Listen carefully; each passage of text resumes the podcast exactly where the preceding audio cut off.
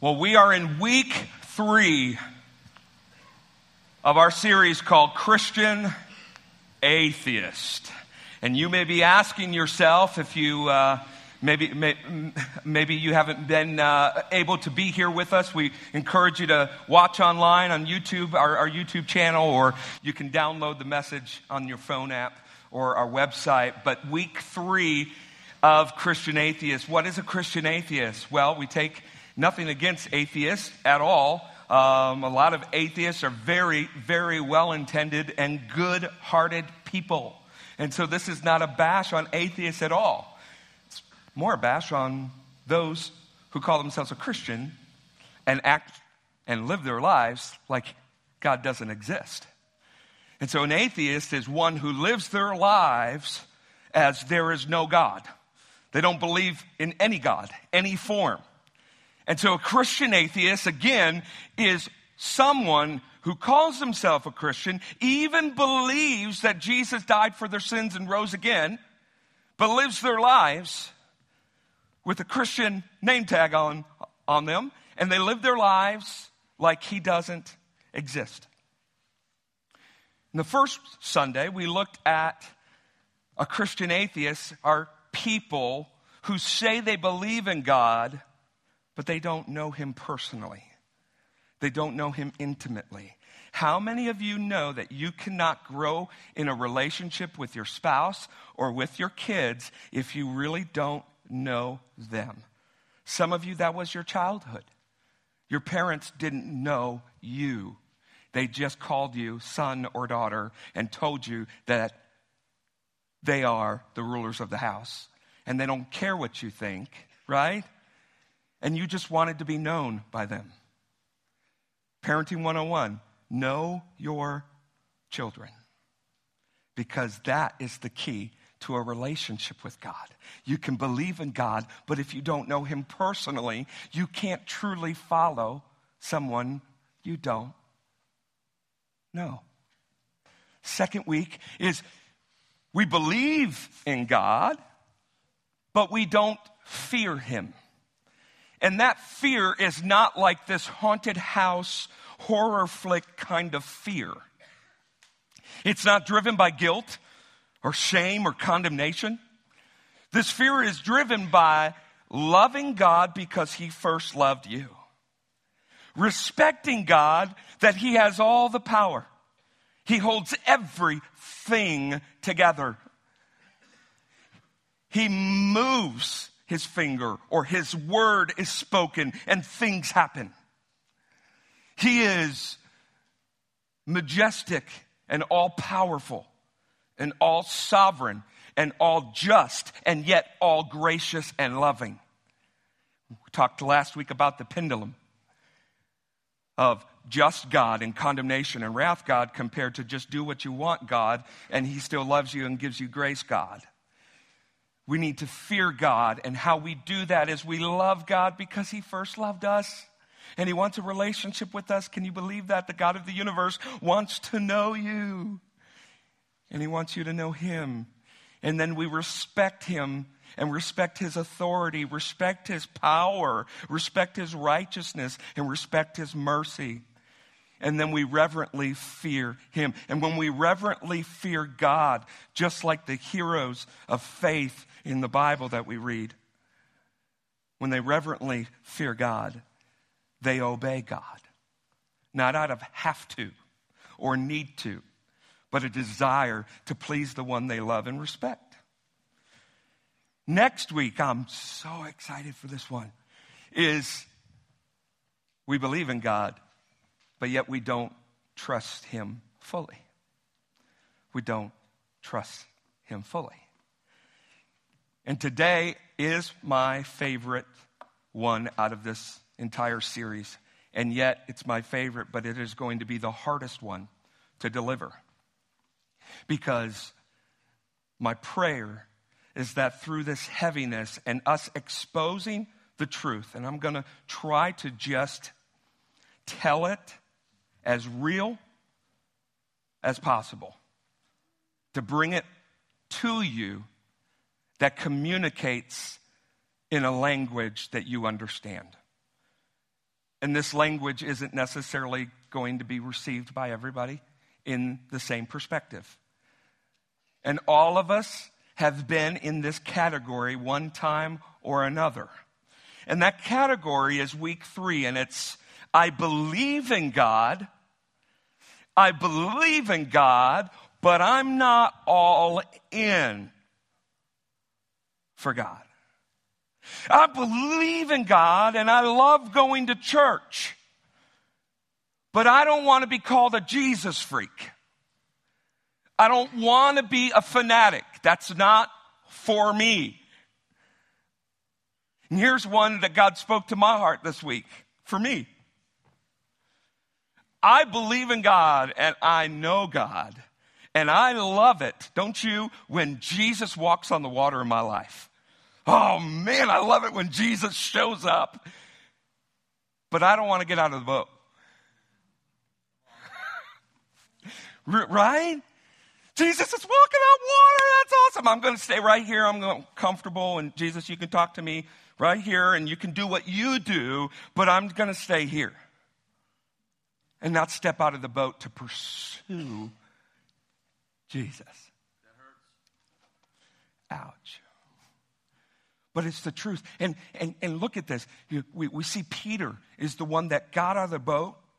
This was before he rejected and denied Christ three times. But after Jesus was dead and buried and he rose again, Jesus, Peter, and the disciples are right back where they were when Jesus found them the first time. Let me tell you something. You think Jesus can't come back to your mess after you've went back to it a hundred times? You got another thing coming. Jesus pursues you so recklessly, just like Peter. Jesus is risen. And Peter saw the empty tomb and knows that he's alive, and yet he's still out fishing. And when he sees Jesus on the shore and he hears Jesus' voice, something changes. And he doesn't wait for the boat to get to the shore. He jumps off the boat into the water to see Jesus. Why? It's because he believed in Jesus. He knew Jesus. But now that he was risen, he feared Jesus. And now Peter wanted to prove that he was all in for Jesus. So let me ask you are you all in?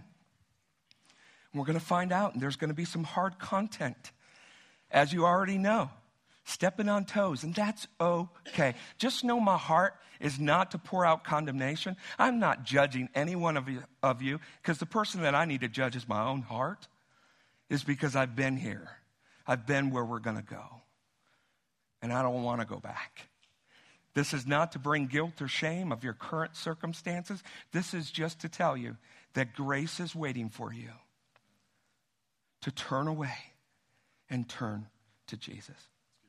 And so this morning, we're going to look at someone who believes in God, but lives their life like he doesn't exist. And we're going to look at Revelation chapter 3.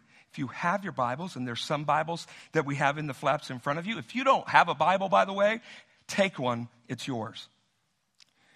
You can look on your phone app, you can look on the screen. Revelation 3 is the Revelation is the last book of the Bible. And chapter 3 is three chapters in.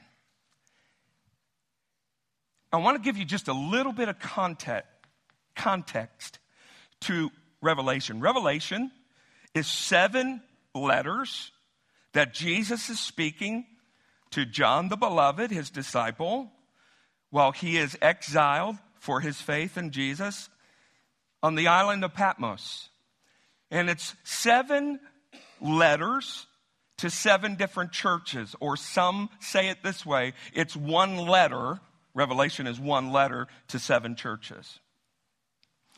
And Jesus, what he does with these six out of seven churches is he starts with an affirmation. How many know criticism is much better received when there's affirmation first? You're doing a great job, but.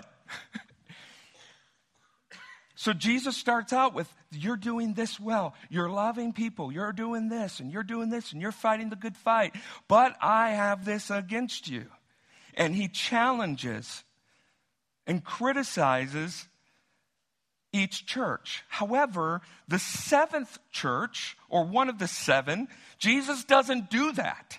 He literally immediately goes for the jugular. He skips over the affirmation and goes to, This is what I have against you. And that church is the church we're going to look at today. And that church is called Laodicea. Can you say that with me? Laodicea. Laodicea.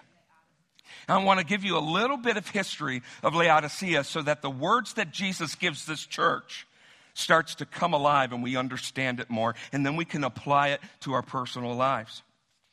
So, Revelations 3, or no, I'm sorry, background history of Laodicea. Number one is they're a very, very, very incredibly wealthy city. 35 years ago, before Jesus wrote this letter, their city was destroyed by an earthquake. And yet, because they were so wealthy, and had everything they needed, they rebuilt and they rebuilt even better than it was before. They had ginormous hotels and huge, massive, incredible shopping centers. And they had glorious theaters and huge stadiums and large public baths, which we don't have today in our culture, but they were a big deal. And if, if you want to imagine Laodicea, think of Dubai today or think of somewhere like Las Vegas. That was Laodicea. They had everything they could imagine for life and more. They had it all. And Jesus says this to the angel of the church in Laodicea Write, these are the words of the Amen, the faithful and true witness, the ruler of God's creation. And here's Jesus speaking now I know your deeds, that you are neither cold nor hot. I wish you were either one of the other. So, because you are lukewarm, neither hot nor cold, I'm about to spit you out of my mouth. Ouch. You say I'm rich, I have acquired wealth, and do not need a thing, Laodicea. But you do not realize that you are wretched. You're pitiful. You're poor, blind, and naked. Going all the way back to the Garden of Eden when they realized their sin. Here I am. So he, end, he, he, he, he drops this bomb, but he ends with hope. I love it. Jesus never ends with condemnation. He always ends with hope if we would just pursue it and receive it. He says this Here I am. I stand at the door and knock. If anyone hears my voice and opens the door, I will come in and eat with that person and they with me. He says, I know your deeds. He's not saying, I know what you say you believe. He's saying, I know how you live your life. I know the deeds that are a byproduct in your life of your heart. I know the way you live. You see, we like, we like to ignore the fact that how we live our lives reflects on what we truly believe.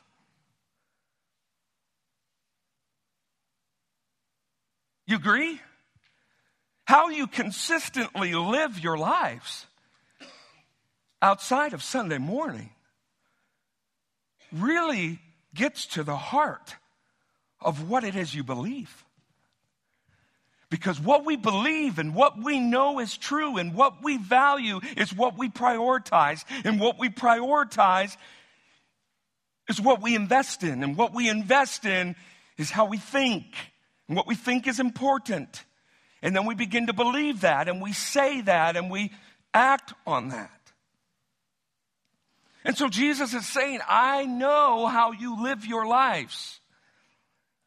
I know your deeds, that you are neither cold or hot. I wish you were either one. And do me a favor, can we just take a vote right now at ECC? How many of you absolutely love hot coffee? A fresh cup of hot Joe. Amen. There's a cafe in the back. I don't mind if you get up right now and go. How many of you like ice cold coffee? Oh, yeah, only about five of you? Well, Daniel, I think we need to rethink iced coffee at the cafe. No. yeah. Now, for the record, how many don't, like coffee at all? Okay, that's okay. We're not judging you.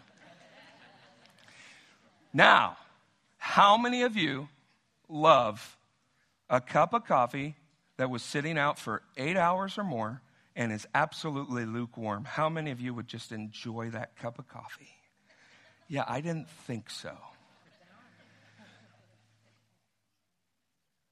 Now,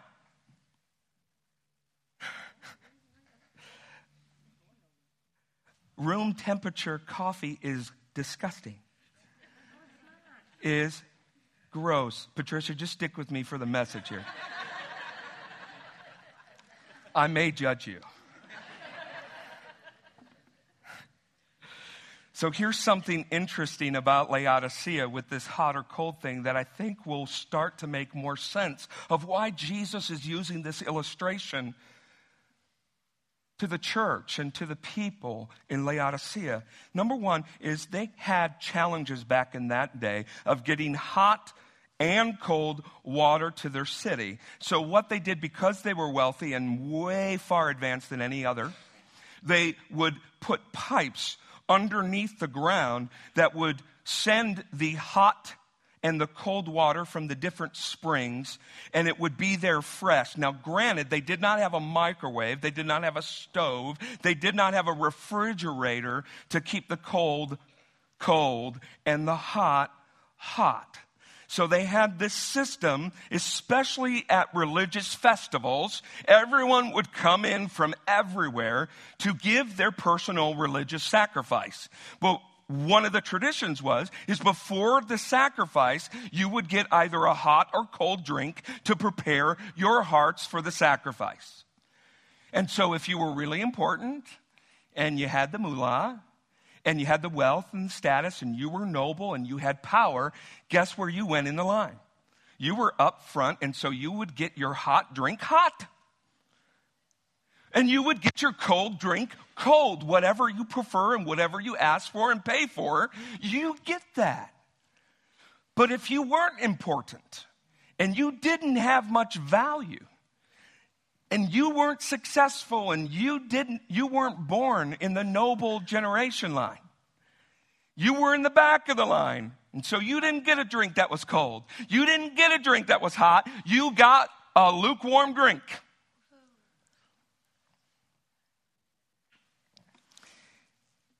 So when people read these words from jesus they know exactly what he's saying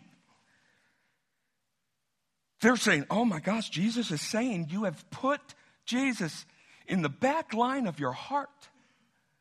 That he's not important to you. That he is not of value to you. You have put him in the back of the line. He's not getting the hot of your life or the cold of your life. He's getting the scraps. And Jesus says, I don't work that way. You can't serve two masters. You see, in the line of our hearts, we're putting everything that we deem important and for us and our needs and our wants and everything that Laodicea offers. And Jesus is in the back line. And Jesus says, I don't do lukewarm, and I'm going to spit you out of my mouth. You see, it's when we say we believe in Jesus but we act like he doesn't exist. Revelations 3, verse 16 says, Because you are lukewarm, neither hot or cold, I'm going to spit you out of my mouth. So, what does that mean before we buy into this lie of condemnation and guilt? Spit really means to spew. Remember Wayne's World? That's all I got to say. Spit or vomit. It, it, it, by the way, I'm just going to give you a disclaimer. If your stomach, if you're a light stomach person, you may want to get up and go to the bathroom because I'm going to give an illustration that may make your stomach stir, and that's okay. Spit, oh, um, spit or spew, to vomit. Get this, it means to utter rejection. Utterly rejection, supremely repulsed. Now, let me ask you if you ate a bowl of rotten cottage cheese gone bad. Now, some of you, it doesn't even take the rotten part. Cottage cheese is just going to do it for you.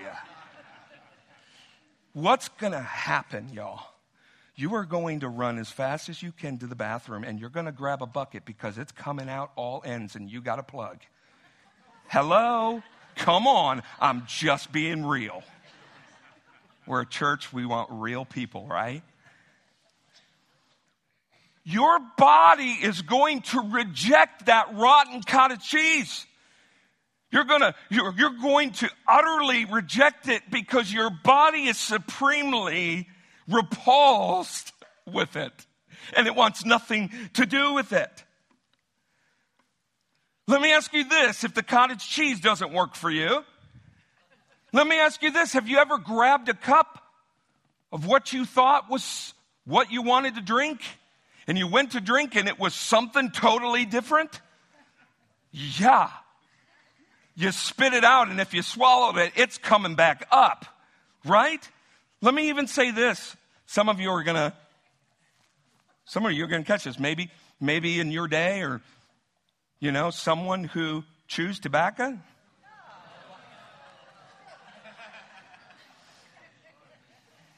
Oh, there's spew cups in your flap in front of you. Come on. I know ladies are repulsed, but guys aren't laughing because they know it's true. And you forget? Yeah. Repulsive. Repulsive. This is what this is what Jesus is saying. He's saying, You claim to know me and follow me. And with that comes expectations of pursuing me and loving me. And so I go to drink that, and it's not what I expect. And he's going to spit that out. He's supremely repulsed. When you don't show any passion for him at all, he's in the back of the line of your heart. When you're apathetic, continuing prioritizing everything else but Him when you're comfortable with your stagnant pursuit of Jesus. When you're just going through the motions and you're going to just fit Him in when it's convenient. When we say we are followers of Christ and we know that He's expecting a life devoted to Him, but when it's anything other than a devoted life to Jesus for what he's done for you, he says, I'm supremely repulsed. It makes my stomach upset. That's not who I died for. Have you ever heard of an oxymoron? If you're pointing to someone, you don't know the definition. Oxymoron is you take two words, some of you caught that, two words that are opposite of each other and you put them together and it's an oxymoron. Like this act naturally. What? How, how, do you, how do you do that? One of my favorite, Hell's Angels. What? That's an oxymoron, right? Found missing. How can you be found missing? I don't understand. Deafening silence. Deafening silence. One of my favorites, if you like seafood, jumbo shrimp. Huh? And some of your favorites is going to be this Microsoft Works. some of the time. Sorry, I have to give that to Greg Rochelle because he came up with that. And yet, the greatest of all oxymorons in the history of the world is lukewarm Christian, lukewarm follower of Jesus, lukewarm disciple of Jesus. Christian atheist. And so, with the remaining time that we have, we're going to look at seven common qualities of those who would be considered lukewarm Christians. Lukewarm Christian is a made up term, as we see in Revelations 3. I just want to let you know.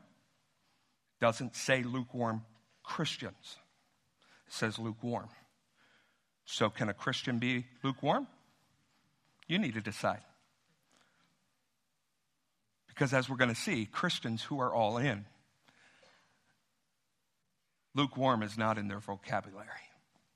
So let's look at the first quality. And again, I'm going to give another disclaimer. This is not bringing condemnation or guilt.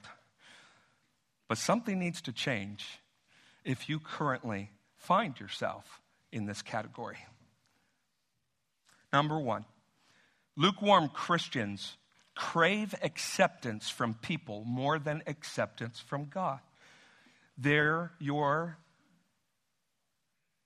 worldly people pleasers in life. I want to know what you think about me. Do you like me? Do you like me? Do you like me? How do I look? Am I doing a good job? Am I doing a good job? Hey, you didn't notice. I cleaned up this. Hey, this, this, this. Do I look okay? Does this, da, da, da, da? Me, me, me, me, me, me, me. And we want approval and acceptance. And some of us, our identity is based on our approval and acceptance of others. I lived that life for years. And now I'm fighting that and learning more and more and discovering my true identity in Christ, not people pleasing. Jesus said this to those who just want to be approved by others, even to the point, listen this, this is for somebody, even to the point where your need for approval by others will allow you or drive you to conform your morals and principles just to be liked. And Jesus says this. Not on the screen in Luke 6 26. Woe to you when all people speak well of you. Story of my life, of I longed for that.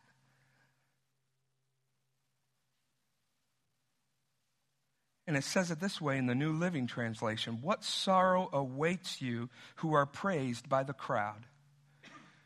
You see, if you are an all in follower of Jesus, you will not be liked by many.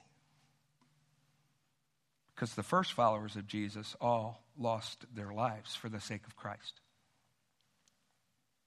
So when you are all in for Jesus, you're not going to have everyone speak well of you. And that's probably something to learn to celebrate. Not everyone liked Jesus. Lukewarm Christians crave and live for the approval of others, not from the approval of God. Number two, this one stung me. Lukewarm Christians rarely share their faith in Christ. What happens? We get paralyzed, we buckle up, we feel like we don't know enough to share we feel like we don't have the right words. But I think even more, we feel weird. We don't want to offend anybody. We don't want to be rejected. But really, one thing that I've had to understand, friends, is all that's true, but the heart of it, the heart of it is this we don't truly believe in the power of the gospel that can change a life. Because if we truly believed in the power of the gospel message of Jesus, we would be shouting it from the mountaintops. We would be telling everyone like we had the cure to cancer. Because the power of the gospel is the cure for all hopelessness. It is the cure for sin. It is the cure for guilt and shame and condemnation. It is a beautiful message that needs to be shared with passion and compassion. And when you're all in for Jesus, it just is going to flow out of you to tell people how much you love Jesus and how much He's changed your life. what we're supposed to be doing. But if we're lukewarm,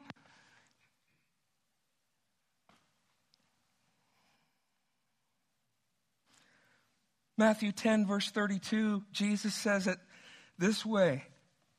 He says, If you confess or acknowledge me before men and women, I will acknowledge you before my Father. But if you are ashamed and cannot confess and acknowledge me before men, I will deny you in front of my Father by saying, I don't know you. Lukewarm Christians just don't have any urge or passion to share the hope of Christ that can change a life. And I would even say those lukewarm Christian, probably their life, they haven't experienced that life changing power that comes from only Jesus and the Holy Spirit entering a person's heart through believing and acknowledging that Jesus is Lord. Third, this one's the heavy one. Just giving you a warning. Lukewarm Christians rationalize their sin. From the front of the room all the way to the back, just give me your attention. I've been here in my life way too long. And what we do with rationalizing our sins is we rebrand our sin. We rename our sin so it sounds a whole lot better right? And we can live with ourselves if it just sounds livable. And now we live in a culture that embraces the rebranding. Let me give you an example. Adultery is no longer called adultery, it's called an affair. And we talk about fair and on the TV and all just in our normal language, it's an affair. Not a big deal. When you say the word adultery, whoa, whoa, whoa, that's in the Bible right? Premarital sex. We call it hooking up. Sounds a lot better than premarital sex, does it not? Has anyone got a pin? Pornography is now accepted and approved, and it's called adult entertainment. Entertainment. Entertainment. Profanity is called adult language. Adult language. So, son, you cannot say what daddy's saying. But when you get an adult, you can do whatever you want. And now I'm really going to step over the line, but I really feel like I need to say this. And we as a culture have taken the word murder and we call it abortion. It's okay. Abortion sounds a lot better than murder. Now, if any of you have been in that situation or know someone or you yourself had an abortion, know that Jesus' grace is right with you. There is no sin in our lives that Jesus can't forgive and cleanse. That's the beauty of the gospel is we look at sin because we have to, we can't rationalize sin anymore.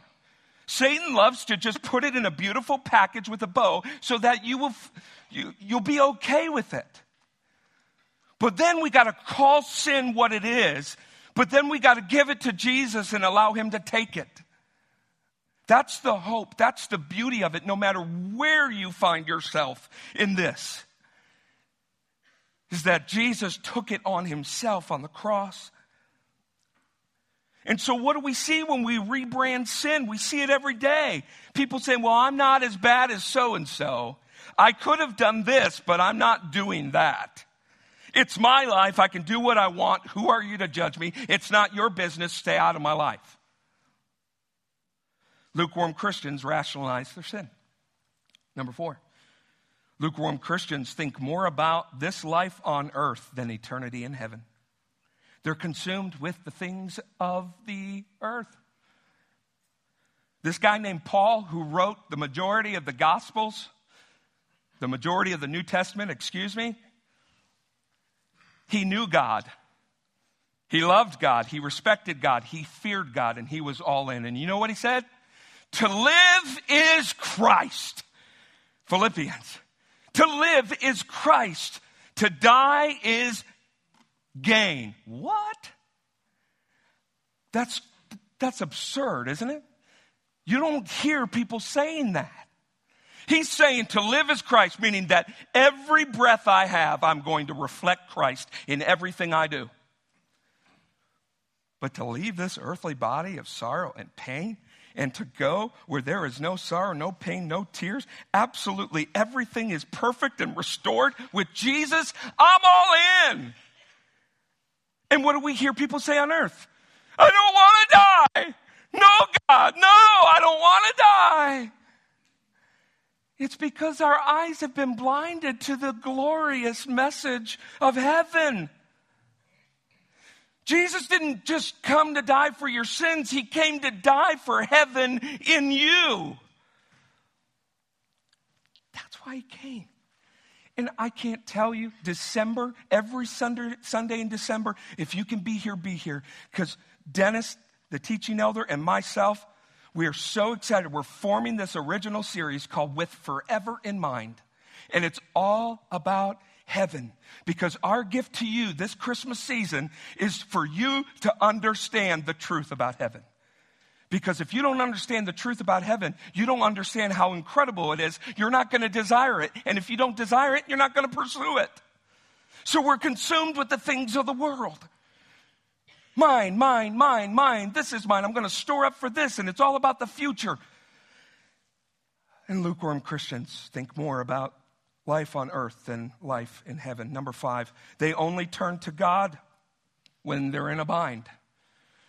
We believe in God and we love the benefits of believing God. But when things are good, things are good. It's like the elf on the shelf. When things are really, really good, it's fine, he's there. But man, when it's really, really bad, my kids aren't okay. I went to the doctor, not good. My car's dead, not good. My bank is empty, not good. I lost my job, not good. God, I need you.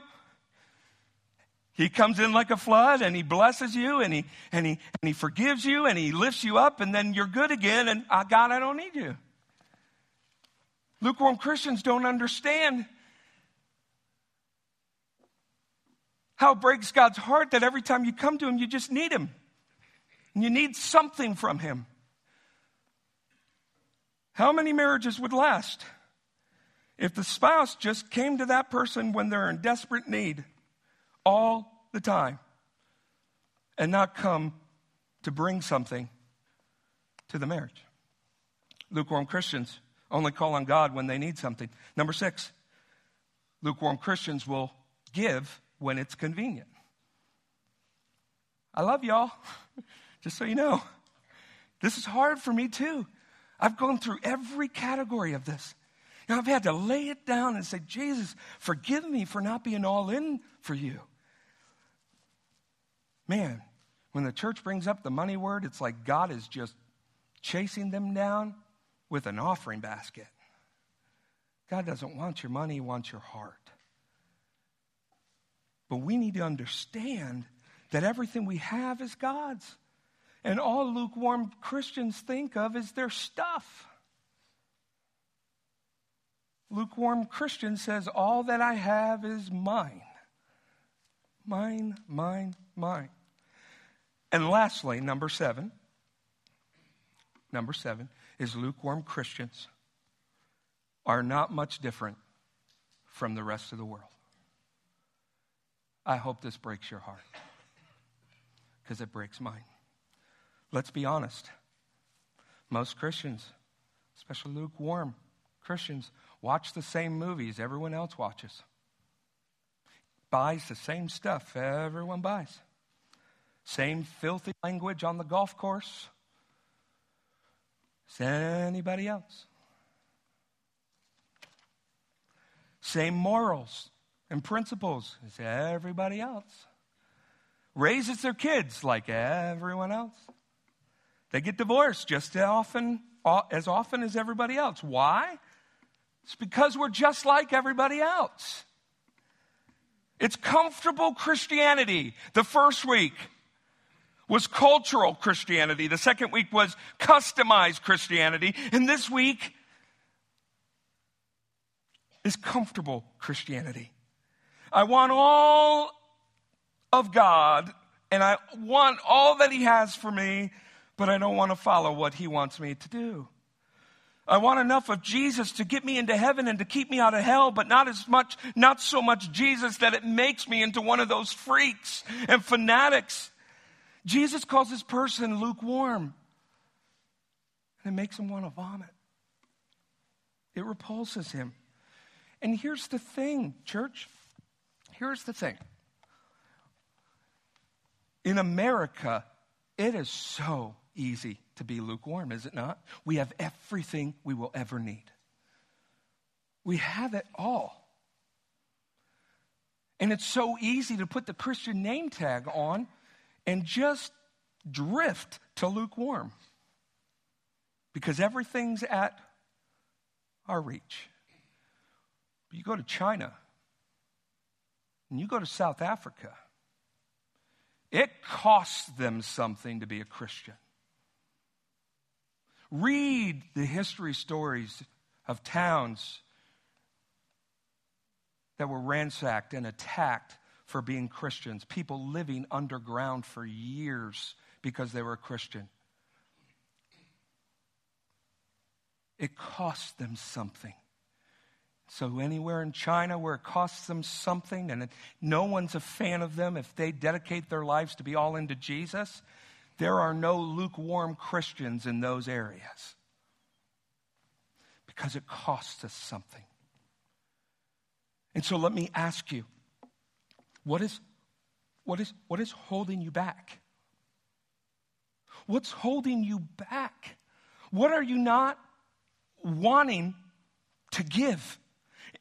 And once you identify what you don't want to give, let me ask you is does that compare to the glorious message of what Jesus offers us?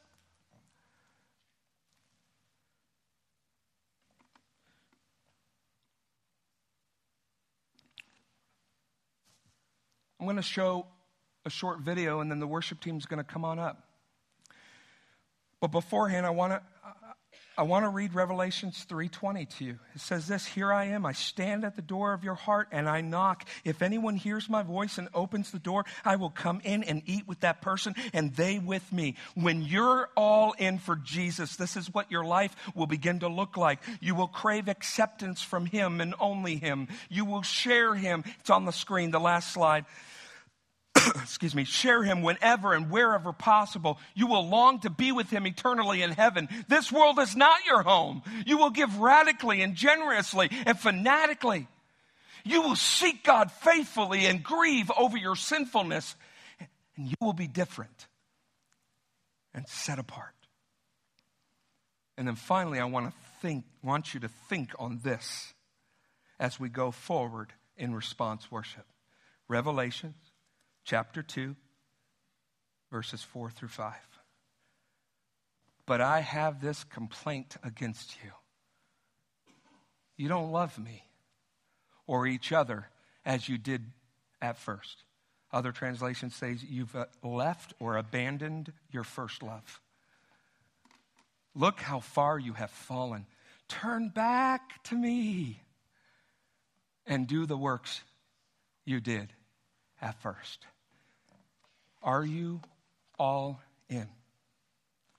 And if not, why? And compare that to the free, incredible, forgiven life that Jesus offers. You see, salvation is free. Salvation is free, it doesn't cost you anything. But to follow Jesus will cost you your life. And it's a beautiful life because this life on earth is not our home. What's holding you back? Watch this video and encounter and experience and engage with your Heavenly Father.